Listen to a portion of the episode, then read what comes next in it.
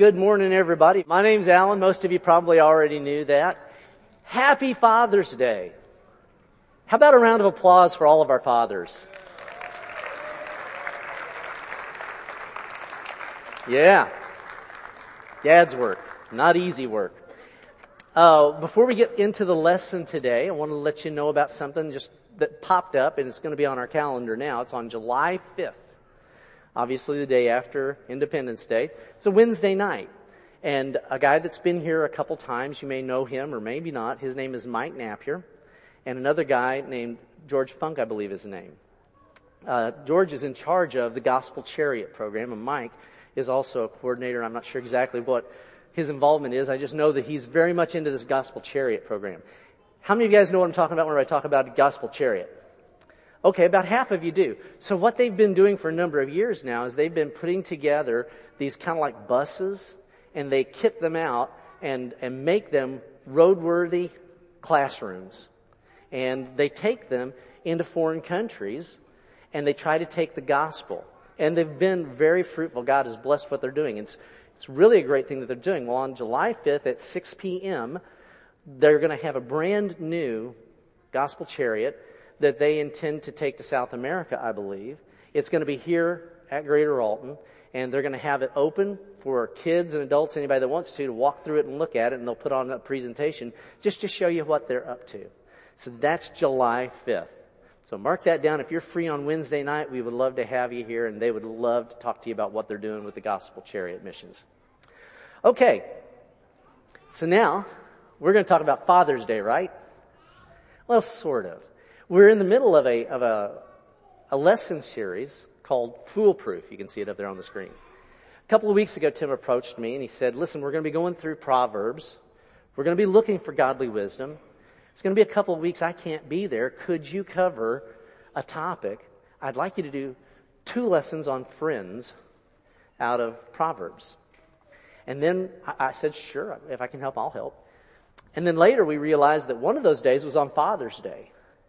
And I said, Tim, I, I'm not sure how to blend Proverbs and Father's Day uh, all, all together and friends. I, am not sure how to do that. He said, yeah, you'll be fine. so here we are, and I'm going to give it a shot. Uh, I got to be honest with you, I didn't know what to do with this lesson. I really didn't know quite where to begin. And you're going to see that a little bit as we go through this. Uh, what I found was I thought, well, okay, since I don't have any one verse that really speaks to all of that, or frankly, much of any of that about fathers in Proverbs, what's the most logical way to, to start this? I thought, well, what I can do is I can assemble all the verses in Proverbs that mention fathers and just see what they say. Uh, can you imagine what I found? I found a lot of redundancy. I found a lot of redundancy. What I did find was that there were, and this is in your notes, 21 of those 24 verses were proverbs about the father, parent, child relationship. 21. And I thought for a moment, you know, maybe what I ought to do is just read all 21 and dismiss it and say that's, that's the sermon. There you go. Good luck. And then I thought, man that's probably not the most that I could do with this. So what I did was I, I broke them out since there are a lot of them that are saying, saying essentially the same thing.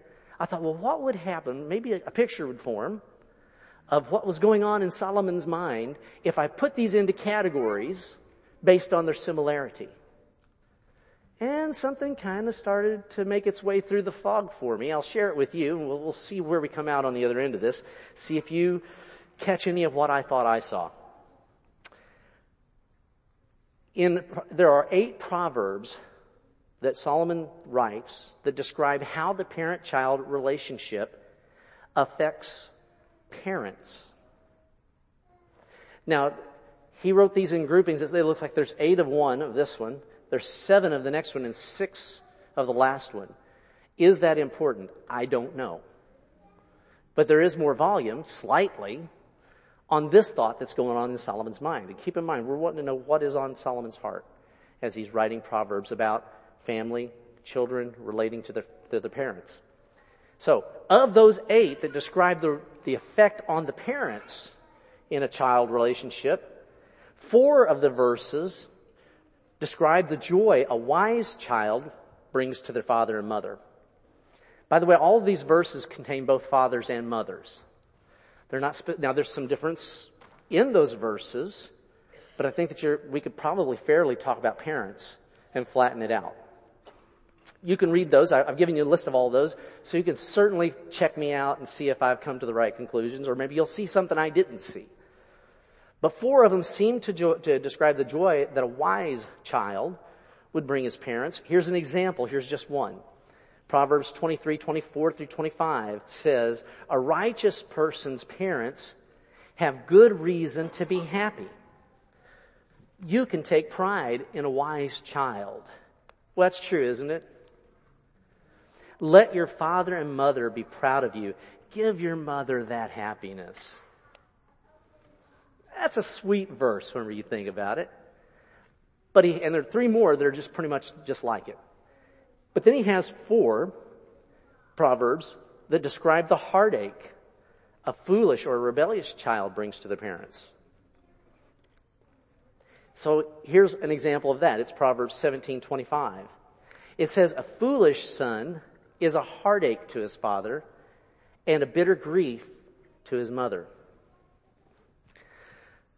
Hmm, that one's not so chipper, is it?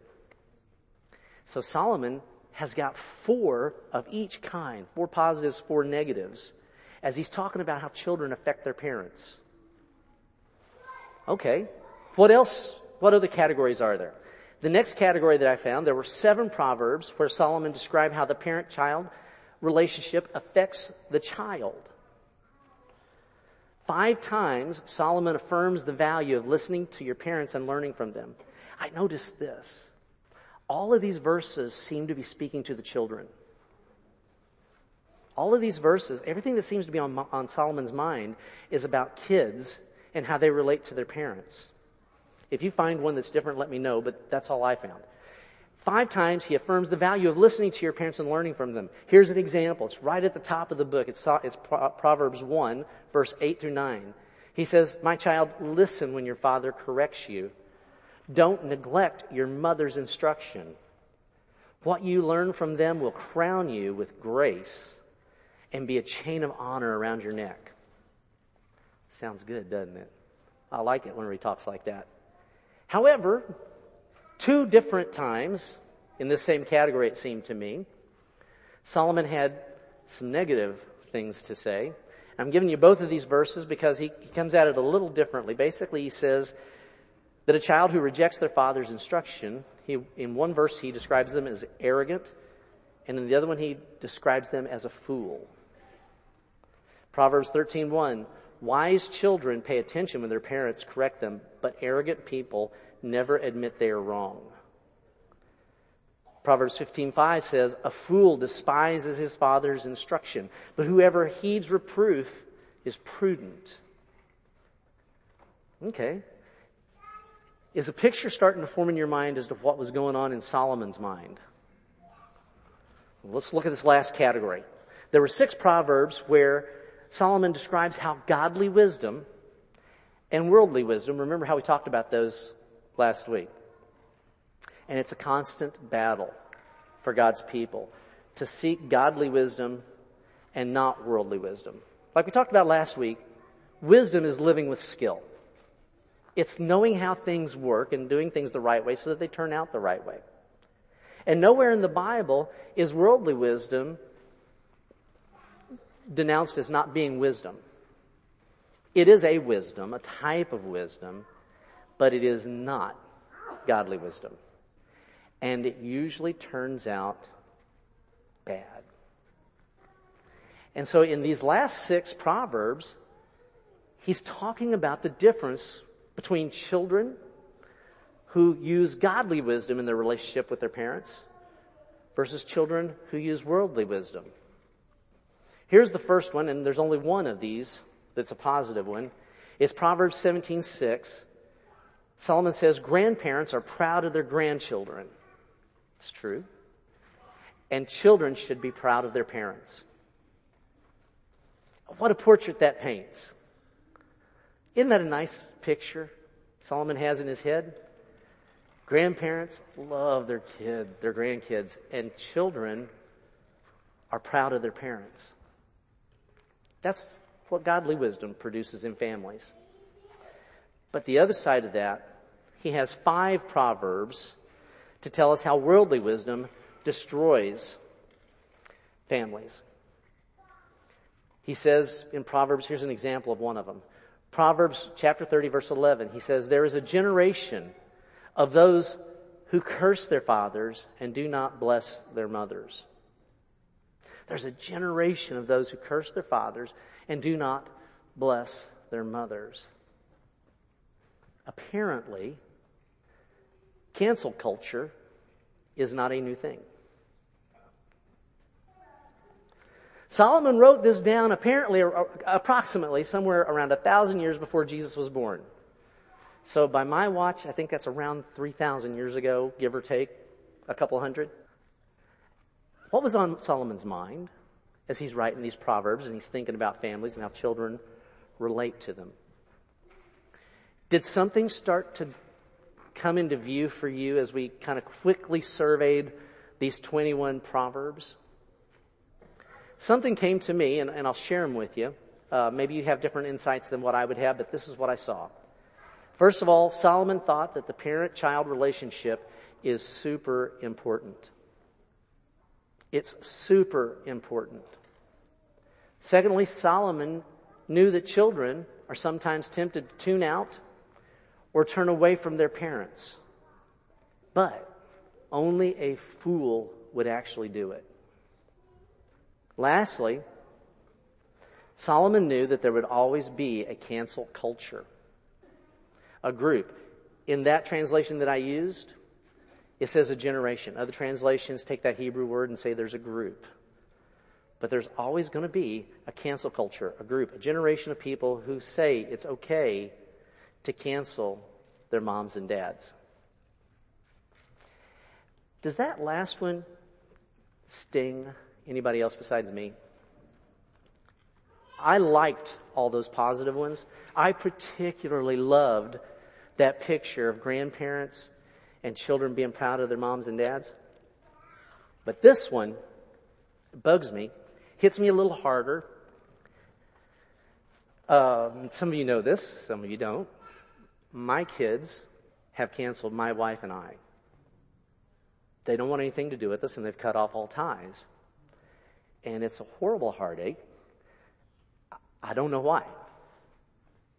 I, I just don't understand why that's the case. And I don't know what to do about it. I also know that there are several of you, some of you are here in this congregation, some that aren't here today, that are going through the same thing. It's not an isolated thing. And it's not something that we talk about much. When your children reject you, it's not something you really want to discuss. That's how I feel about it. And every holiday is a heartache because it's just a reminder that things are wrong, things are broken, and you may not have any idea what broke it or what to do about it. But as I went through this, as Chris and I went through this, what started emerging is just how common parents being cut off by their kids and being canceled by their kids is. And as I dug into it more for this particular lesson, I found that therapists and researchers believe that rifts in families are becoming more and more common, particularly with adult children stopping contact with one or both parents. That's a direct quote from one of the research papers that I was reading. There's a study that was done in 1997 that explored family relationships in later life and found that 7% this is back in 1997. 7% of adult children had cut ties with their mother. And 27% had cut ties with their fathers. Does that shock anybody? In 2015, a survey was conducted. This is eight years later. And they conducted it with 354 undergraduate and graduate students at universities in the northeastern U.S. And they found that 40%, 44% of those young adults had experienced an estrangement. what all that research says is that this cancel culture, this idea of cutting off mom and dad, and not having anything more to do with them, is a trend that's growing in our country. The prevailing wind is legitimizing children, even applauding them, encouraging them to cut mom and dad off, to disown them, to have nothing to do with them. It's more confusing whenever you actually look into how therapists are talking about this. There's a book that I'm reading now to see if maybe it can give me any kind of guidance or hope. It's called The Rules of Estrangement. And it's not a, it's not a Christian book. It's a therapist that's a, a, just a secular therapist. But he's gone through this estrangement with, with one of his daughters and found a pathway back to reconnect. So I'm hoping maybe it'll give me some insight. But he was talking about the challenges. And the challenges are that society has shaped now. Remember a couple years ago when we were doing a, lesson series called The Truth About Lies? Do you remember us talking about uh, postmodernism and its effect? It's, it's like a war on truth. And it's grown. It's, it's basically a French philosophy that was imported into the United States, started making its way over in the late 60s, early 70s, and now it's got some traction. And once you know what it is and can see it, you'll see it in a lot of stuff. So where we are now is there used to be for a child to say that they were abused, there had to be something abusive that was done. But now, therapists and the world around children are telling them if you think you were abused, then you were. Seriously. Anything that you feel was abusive was abusive. That's worldly wisdom at its finest. And uh, Simon Bowes, uh, a relationship therapist based in London said in an article in Newsweek, there's a lot more, a lot more support out there now, a lot more information. If someone feels something about their life, they look it up. They join forums. They follow accounts on Instagram of people sharing their experiences. When people are feeling like this, like canceling their parents, they now have support to validate their choices. What a downer I mean, you probably thought, hey, it's Father's Day. We're to hear raw dads, right? And I tell you, man, I was trying as hard as I could to stay out of this negative ditch. And I think there's a way out of it. But the scriptures led me to this point. And so I just want to try to show you what Proverbs, because Solomon is the wisest guy that ever lived. Solomon does not seem to be overly optimistic about children, does he? He's, he's got a lot of warnings. He says, man, it can be really good. It's so good. Oh, it's good for you. It's really good. And he's like, man, it's horrible over here. This is really bad. This goes bad. It's not just bad for your parents. It's bad for you. It's not only just bad for you. It's bad for society.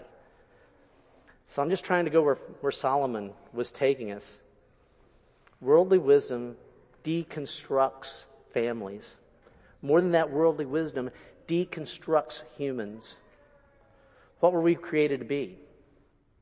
We were made in His image. We were created to reflect God, to bear His image. And worldly wisdom wants us to reflect anything but God. Reflect ourselves. On and on. So it seems pretty obvious what was on, on Solomon's mind. But he's not the only Bible writer that speaks to this in Ephesians 6, the apostle Paul had this to say. This is probably one of the passages we all know better than most. It's 6 verses 1 through 3. Paul says, children, obey your parents because you belong to the Lord. For this is the right thing to do. Honor your father and mother. This is the first commandment with a promise. If you honor your father and mother, things will go well for you and you will have a long life on the earth. That kind of sounds like what Solomon was saying, doesn't it? Paul just said it in this much where Solomon wrote it out from a lot of different angles. But even as we're so familiar with this, with this passage, there are some questions that pop up. For me, there, there are questions that pop up. First of all, Paul is quoting the Old Testament, and he's not quoting Solomon. He's quoting the fifth commandment, the fifth of the Ten Commandments, that's in Exodus 20 verse 12. And he's also quoting Deuteronomy chapter 5 verse 16. In fact, this honor your mother and father and the blessing that comes with it, the promise that comes with it, seems to be one of the most repeated themes in the Bible. It hasn't changed between Old Testament and New Testament. So, let's, first of all, let's unpack this. What, what, what's the promise? The things will go well for you and you will have a long life on the earth. So, all of us here have had fathers, right? So this, this applies to all of us. Honor mom and dad so that things will go well with us and we'll live long on the earth. What's that promise mean? What does it mean to live long on the earth? Is that promise, if I honor my mom and dad, I'll live 120 plus years? No, it's a little confusing, isn't it? What's he getting at? So I did a little bit of research on that. And when you get down into the Old Testament, you look at the, the uh, Deuteronomy and the Exodus version, is that, that, that Paul is quoting? Whenever he talks about it, he's saying you'll live long in the land the Lord your God will give you on earth. He's not saying not, he's not saying you're going to live long on the earth. He's saying you, all of you, will live long in the land that God is going to give you. One of the big differences that'll help, that'll shake up your understanding of the Bible is whenever you realize that whenever the, the pronouns are you, he's, they're mostly talking about groups and not individuals. It's our Americanism that make us make everything personal. Look for that as you're reading and see how many times the passage is talking about us as a group, as a solidarity, as a family, as a community. And I think that's what's going on here. And I think that Paul would have seen it the same way. The promise is this God's community, which we know from Scripture is God's family, the ones who image Him into the world will continue to exist and function as His family, His representatives, and His ambassadors in the world. That's actually a really good thing. That's about being salt and light. But it only happens if we honor our mother and father. Sociologists say that when the bonds of family life break up, when respect for parents fails, the community becomes decadent and will not live long. Isn't it interesting? The same crowd that will tell you that if you think you were abused by your parents, then you were, and tell you you should cut them off, and ignore everything God's got to say on the subject, are the same ones who acknowledge that if you do that, if everybody does that, your society is going to crash. it's a little duplicitous if you ask me. And apparently Solomon saw that this was a threat to his kingdom. I think Solomon saw that how the family goes, the nation goes. We talk about that in American politics, don't we? And yet we say very little about how children should honor their mother and father. Or even, what does honor your mother and father actually mean? What does that mean? Are you honoring your father by having one day a year that you call Father's Day? Yeah, maybe not. I mean, it's, it's, it's a nice thing. I, I'm, I'm all for Father's Day. But the Hebrew word for honor is kabab, kabod. And it literally means heavy. There was a, there was a guy by the name of Ehud, and uh, he killed this king that was so fat that when he stabbed a sword, a short sword into his belly, the fat closed over the sword. and the word, when they say that he's fat, in Hebrew is kabad, kabad. they double up on it. He's heavy, heavy. Okay, so how does heavy relate to honor? Heavy, your mother and father. so, oh, I think it means when we honor our parents, we give them weight in our lives. Now you think about that. Whenever I honor God, it's whenever His words matter and they are heavier than the words of my critics. They're heavier than the words of the social influencers and the media types. Honor your mother and father. You honor your mother and father whenever you give them weight in your life. Okay. I got to hurry up because I'm going to try to get this done so you guys can get on to your Father's Day plans. You're supposed to honor your mom and dad. Here's a question that I think I could anticipate pretty fairly. What if my parents behave in hurtful ways? Do I still have to honor them? What if my parents behave in hurtful ways? Do I still have to honor them? I want to be careful to draw a distinction here. There is a difference between a parent that is hurtful and a parent that is harmful. There's a difference between those two. I don't know of a scripture that tells us to stand in harm's way like that in, in abuse, in truly abusive relationships. And by the way, if you're in a situation where somebody is truly abusing you and you're in danger, you need to get help involved. You need to call the authorities, fa- family services, somebody. Don't stay there and allow yourself to get harmed without doing something about it. So I'm not talking to you. If that's you today, I'm not, the rest of this is not about you specifically, although there are probably still some things you can learn here. But for the rest of us, we have relationships that are maybe not helpful, they're more hurtful. Some of us have parents that are hurtful to be around. Yeah? So what does the Bible say? Do I still have to honor them? Yeah. How can I do that? I'm going to suggest that you can do that by being a godly friend to them. There's a debate. I, am not certain that I feel like parents can truly be, by worldly definition, the friend of their kids. I used to think that was a great thing whenever dads would say, yeah, I'm his best buddy about his son. But sometimes the, the, the benchmark for being a friend is so much below the benchmark for being a father that for a parent to step down from being a mom or a dad to relinquish all the, the gold that's there and all that God has packed into that relationship to just go down to being a, a child's buddy, a child's friend, is an abdication of a God-given responsibility to be a good parent.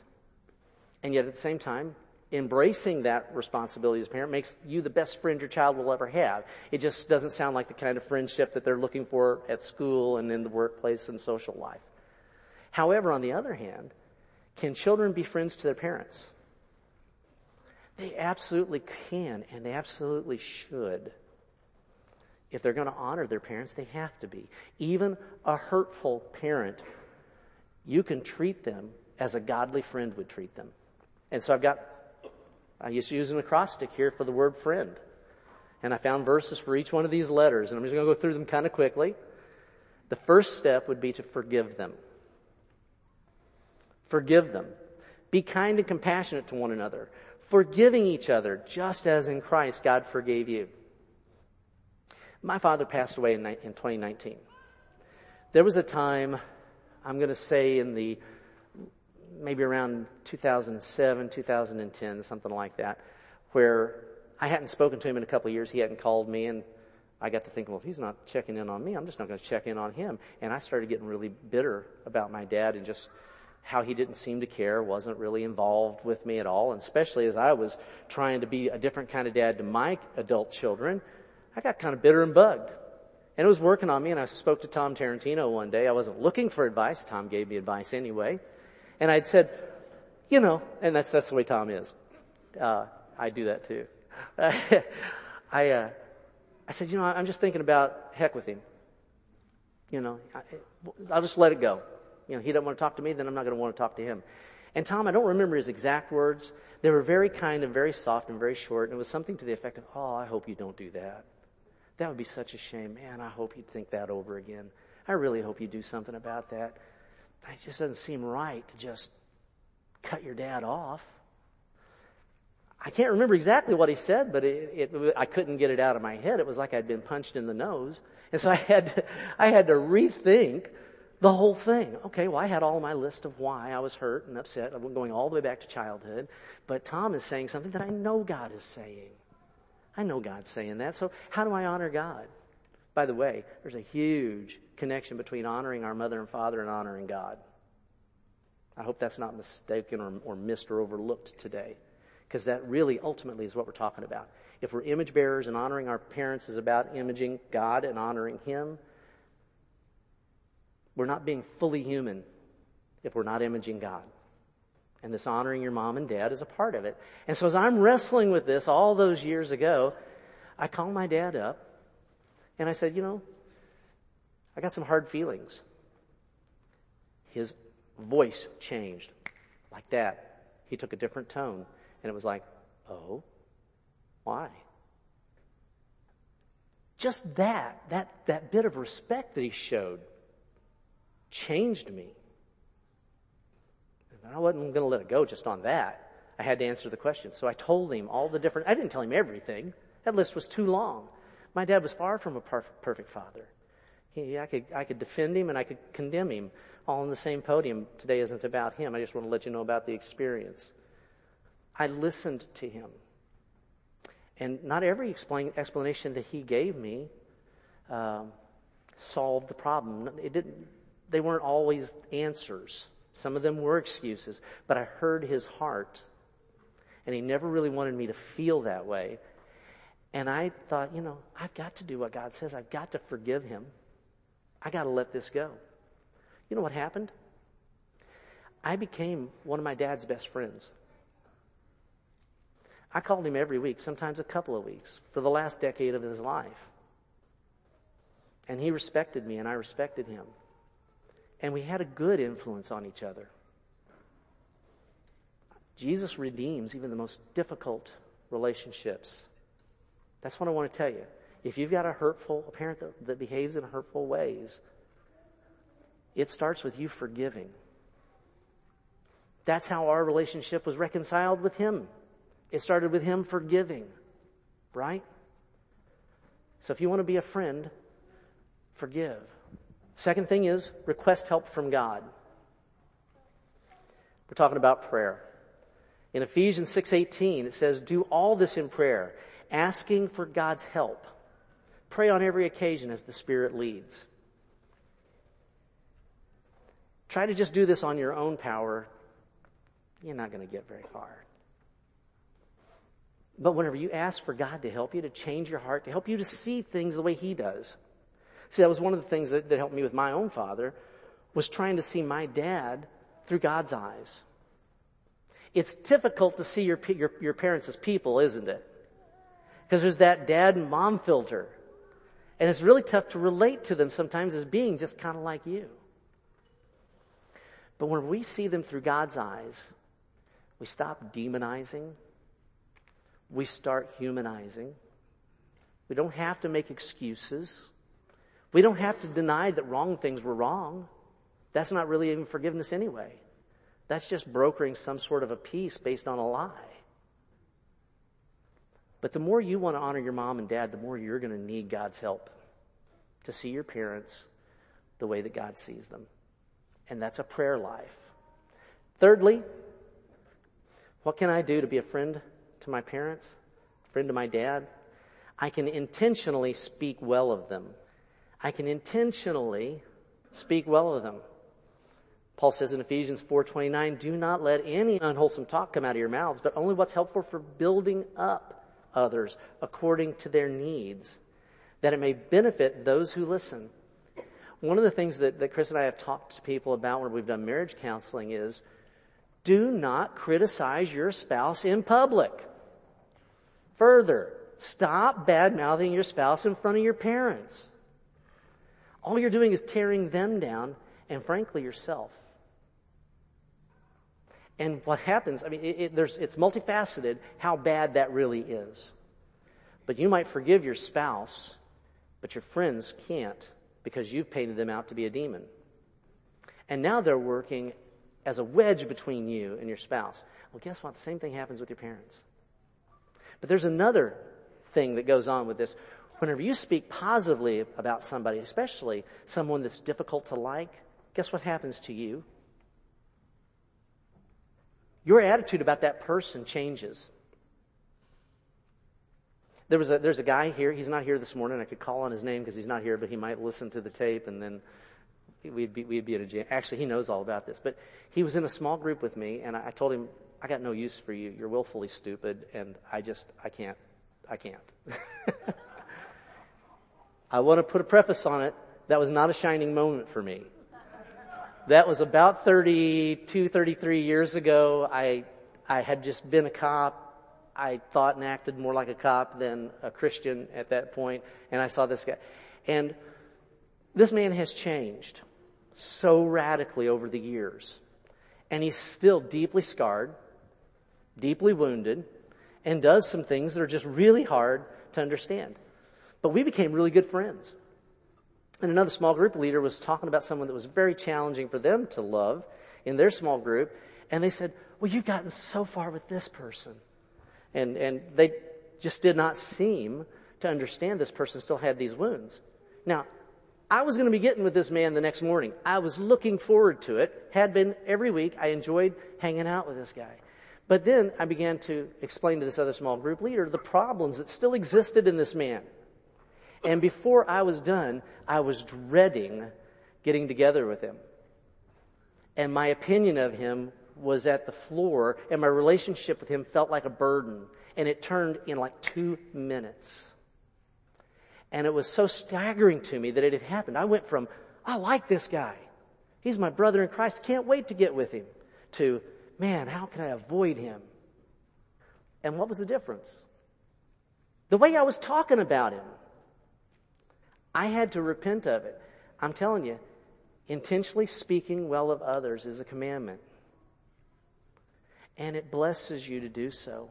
And it blesses other people. It does us no good to tear people down. And if you want to image God, if you want to honor your parents, stop talking bad about them. You'll drive yourself down. You'll tear them down. And what good is that? It just makes it harder. Intentionally say good things about them. Um, number four, engage in good works. Galatians 6:10 says, "Therefore, as we have opportunity, let us do good to everyone, and especially the family of faith."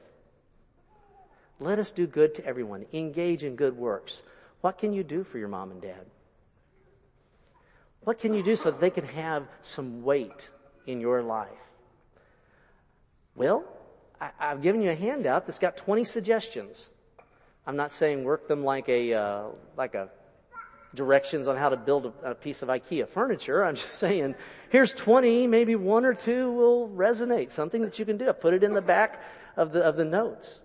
But they're ideas of good things you can do for your parents. And by the way, these things that I'm, that, I'm, I'm, I'm putting forward to you, you can do this with anybody. Anybody that you're having a hurtful relationship with. If you want reconciliation, you can do any of the, you can do these things with anybody and get that same reconciled effect. But it's really important that we don't give up on our parents. And that leads into the next point, which is number five, never forget that I'm a minister of reconciliation. How many ministers do we have in this room? By show of hand. How many Christians do we have in this room? Okay, you got it wrong. If you put your hand up for one, you should have had your hand up for both. You need to change how you see yourself to see yourself the way that God does because this verse is not written to guys like me and Tim and Gary. It is written to us too, but it's written to you. You're, if a, you're a Christian, then you are a minister. Minister means servant. That's all it means. It means servant. You're a servant of reconciliation. You have been deployed strategically to redeem the most difficult and divided relationships. And sometimes that parent child relationship is the most difficult to imagine how I can try to redeem it. You're a minister of reconciliation. Lastly, we're going to close up this morning with this one. Number six, disrupt the cycle of heartache. Disrupt the cycle of heartache. I've, I've, it's like, it's like touching a raw nerve this morning for me to tell you about the trouble that I had with my dad. I'm glad that I can say it, that God redeemed that one. It's heartbreaking for me to tell you about the trouble that I have with my kids. It's just, it's embarrassing. It's humiliating. It, it hurts a lot. I can't even describe it. What I hadn't told you yet is my dad cut off his father I never knew my, my paternal grandfather.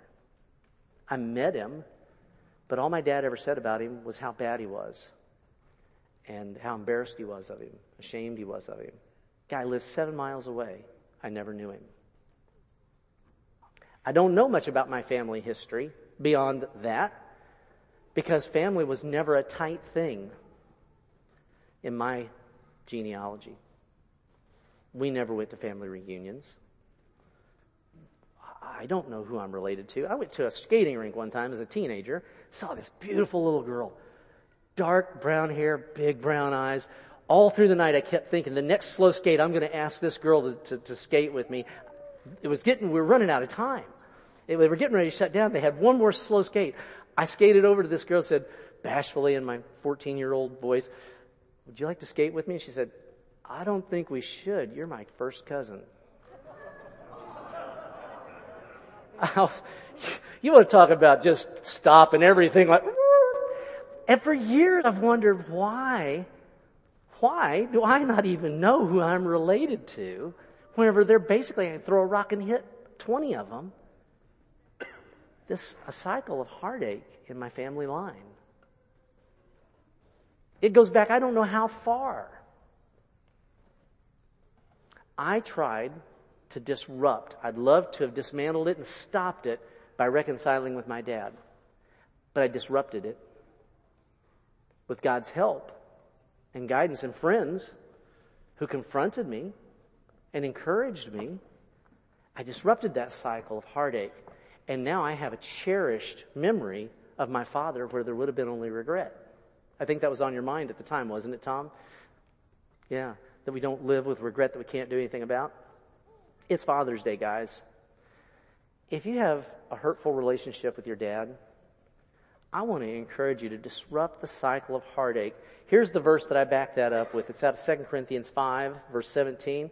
Paul said that whoever is a believer in Christ is a new creation. The old way of living has disappeared. A new way of living has come into existence if I did what my father did before me and maybe what his father did before him, I would have never been able to reconcile with my dad. My dad faced his death knowing confidently that he was going to be with Jesus, not because of how good he was, but because of how good Jesus was. Because, you know, if you talk with me, guess who's coming up into the conversation? Jesus. I mean, you know, you can keep me on the Cubs and Cardinals for a little while, but eventually, I'm going to start talking about Jesus again. The same thing was true with my dad. And his love for Jesus became deeper and deeper and deeper the longer our friendship went on to where he was facing death in a way that I hope I can if I'm called to face it the way that he did. He really was not afraid.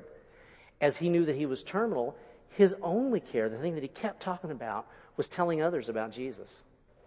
Hoping that my brother and sister would finally find that relationship hoping that others that he knew that needed to come back to Jesus would come back to Jesus. I hope you can see in all this storytelling that there is a way to disrupt the cycle of heartache and to find joy. I hope that you'll fight for your families. Fight for your friendships. Fight for your friends. But do it God's way, not the world's way. And don't let the world tell you that it's okay to just walk away from some of these relationships. We have to learn to listen to God's word, His voice, over all the others that shout and scream to us. And it is a war for whose voice we're going to let play the loudest in our heads and in our hearts. The world's always going to tell us a lot of things, but that turns out horrible. Listening to God always turns out well. So I'm going to quit here with the lesson. If you would, let's pray, and we'll be done this morning. Heavenly Father, uh, I want to wish you a happy Father's Day. You're the Father of us all. Uh, some of my proudest moments were uh, watching my kids do things that I love to do, and uh, doing things that seem to be, um, I guess, in the family nature. I love to listen to my daughter sing. I loved having my uh, my son doing percussion with us on the worship team. I loved watching him minister to people in small groups and ask me questions about the Bible. Family resemblances were thrilling to me as a father.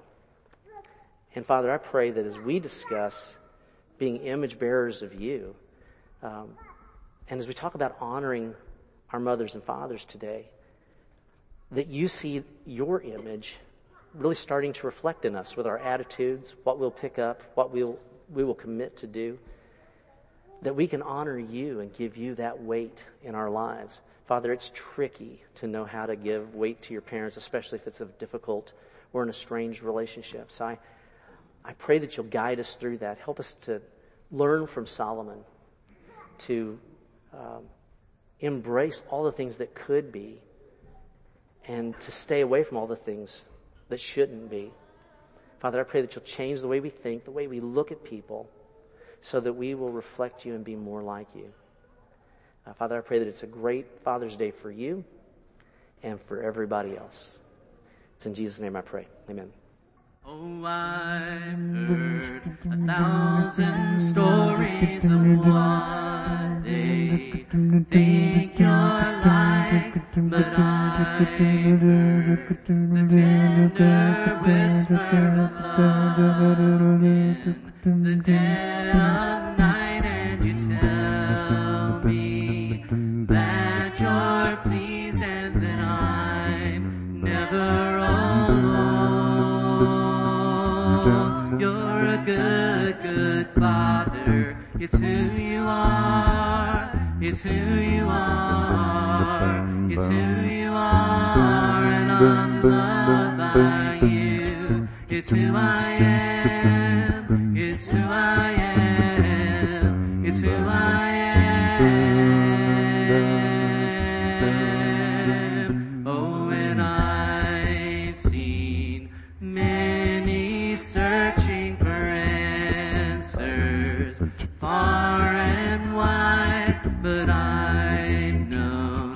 We're all searching for answers. Only you provide cause you know just what we need before we say a word. You're a good, good father. It's who you are. It's who you are. It's who you are. I'm loved by you. It's who I am. It's who I am. It's who I am. You are